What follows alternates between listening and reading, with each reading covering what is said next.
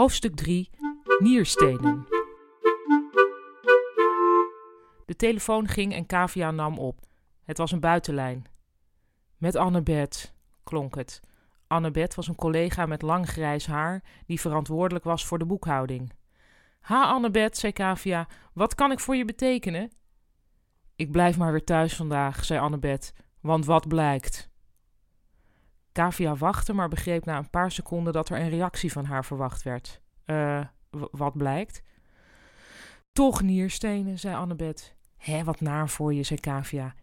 Niet ik, zei Annabeth, mijn hond. Ze zei het op een toon alsof ze het er vaker over had gehad, en dat was misschien ook wel zo.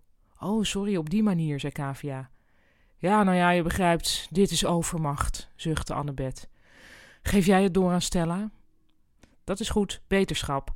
Kavia hing op. Ze draaide zich om naar Stella, die net bezig was een foto te maken van haar kruin met haar mobiele telefoon.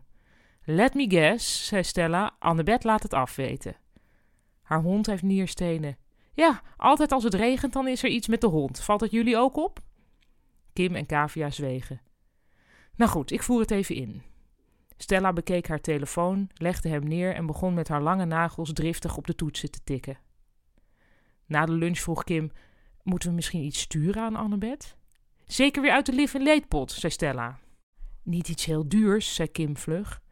De lief- en leedpot is voor huwelijken en echt ernstige ziektes, zei Stella. Wat jullie wel mogen doen, is alle bonnetjes van de afgelopen maand aan haar opsturen. Dan heeft Annabeth nog wat te doen tijdens het mantelzorgen.